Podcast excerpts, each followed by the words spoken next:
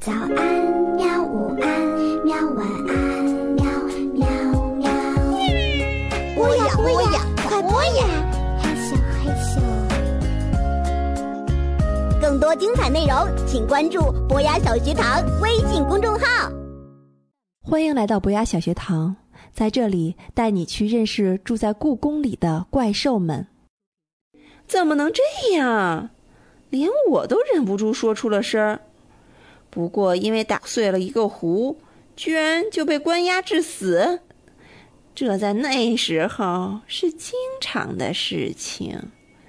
大头鬼反过来安慰我们了，有的太监或者宫女，甚至只说错了一句话就送命了。大家都不说话了，那个时代可真可怕呀，我心里想。像我这样粗心大意天天打碎东西的人，要是出生在那时候，估计有几条命都不够用吧。你那时候看管的都是什么好玩的宝贝啊？杨永乐特别有兴趣地问。那时候的宝贝可多了，大头鬼得意起来。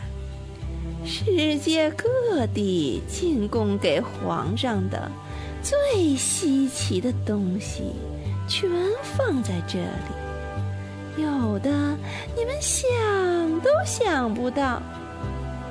就拿风离杖来说吧，是一位天竺国高僧进贡给皇上的，只要是不吉祥的，可能给皇上带来晦气的鸟兽，只要用那拐杖一指，就死了。居然有这种东西！杨永乐眼睛睁得老大。还有什么呢？太多了，说几天几夜也说不完呢。大头鬼摇摇头，那时候这间密室装得满满当当的，一到晚上就看见夜明珠啊，夜光石啊，洞光宝石啊，这些宝贝闪闪发光，别提多好看，白天更不用说了。洞光宝石，杨永乐一下子站了起来。你是说戴上以后就能听懂动物、神仙说话的洞光宝石吗？听到洞光宝石，我的耳朵也一下子竖了起来。大头鬼哼了一声，嗯，洞光宝石的法力可不止你们说的这些，戴上它的人，所有的神仙、精灵、鬼怪，全都没有办法在他面前隐身，也不能伤害他。那可是最厉害的护身符啊！这么厉害的护身符，皇上为什么不随身带着呢？杨永乐问。因为太烦了呀，大头鬼说，每天面对着那么多的大臣、嫔妃们就够烦的了。如果好不容易一个人的时候，还会看到神灵和鬼怪，岂不是更烦了？所以呀，这个洞光宝石后来就被皇上赏赐给他最信赖的一位萨满女巫。那个巫师啊，用它打造了一副耳环，别提多漂亮了。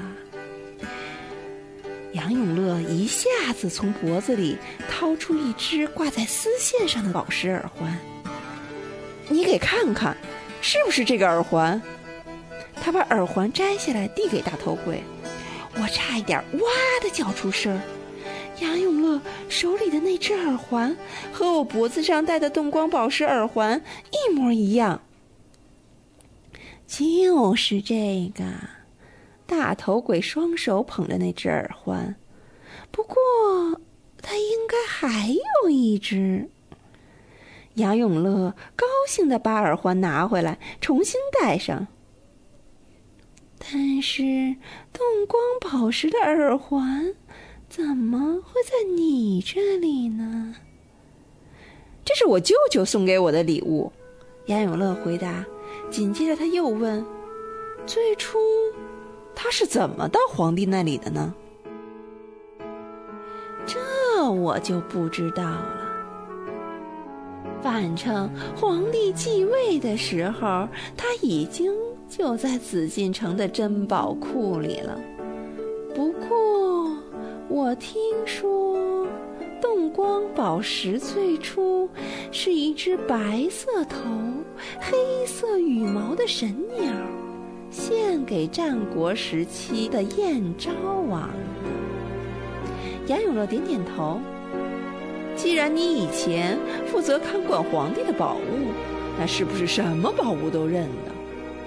大头鬼谦虚地说，不敢说所有的宝物吧，但是最珍贵的那些我肯定都认得。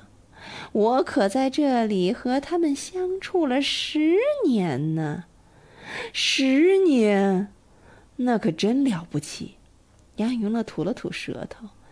大头鬼听了一下子神气起来。那你能不能帮我个忙？杨永乐问。我这里收到一件别人丢的东西，虽然我查了所有的书，仍然不知道它是什么，你能不能帮我看一看？你拿出来吧，我看看。大头鬼毫不犹豫地说。杨永乐连忙跑进黑色的木门，木门的深处响起一阵拆东西的声音，紧接着他又跑了出来，手里多了一件古代样式的丝绸衣裳。他小心翼翼地把这件衣裳放到写字台上铺平，衣服很华丽，能看到最初绣花的金线，但是它太旧了，还脏兮兮的。没想到一看到这件衣裳，大头鬼大大的眼睛里居然涌出了泪水，仿佛是见到了自己多年不见的亲人。真是好久好久没看到他了。他用粗糙的手掌轻轻抚摸着衣裳。那时候啊，她可比现在漂亮多了。你你见过这件衣裳？杨永乐不敢相信地问。怎么会没见过呢？大头鬼低声说，那时候啊，它一直被我好好的保存在这间房间里呀、啊。肯定是我死后有人把它偷了出来，结果就变成了现在这个样子。听了这话，我吃惊极了。看起来这么破的一件衣裳，以前居然还是皇上的宝物呢。这件衣裳是什么宝物呢？杨永乐问。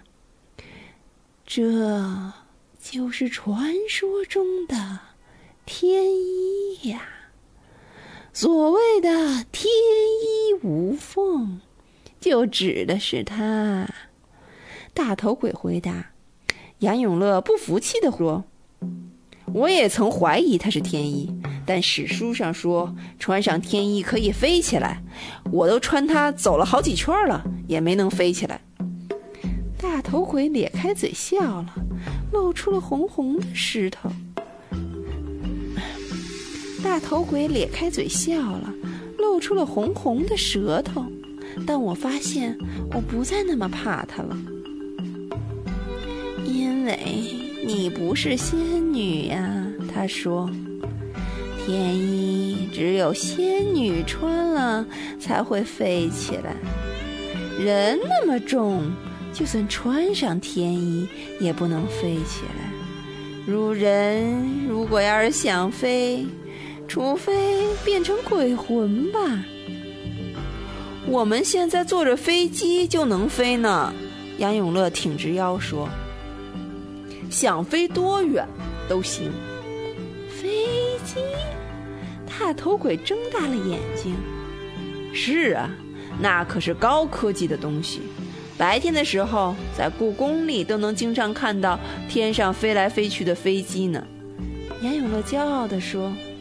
大头鬼不停地点着头。现在的人可比我们那时候厉害多了。坐飞机肯定很有趣吧？呃，这这这个嘛，杨永乐摇摇头，我我还没坐过。大头鬼向往地往窗外黑漆漆的天空望了望。要是我活着就好了，真想活着坐一坐飞机。杨永乐把天衣往前推了推。如果穿上不能飞，那怎么知道它是真的天衣呢？这简单。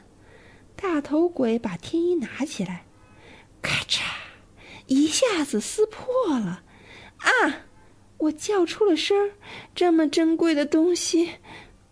但接下来的事情却把我和杨永乐都吓住了。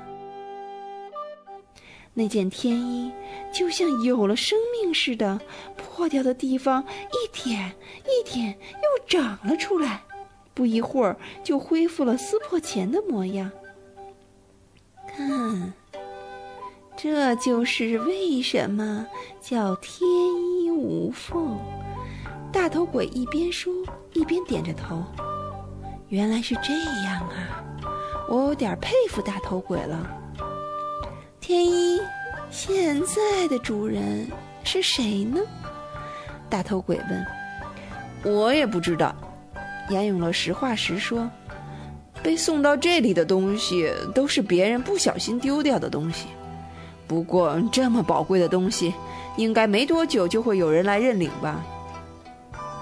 大头鬼遗憾地说，还真想见见他的新主人呢。窗外又大又红的月亮已经升到了高空中，大头鬼准备离开了，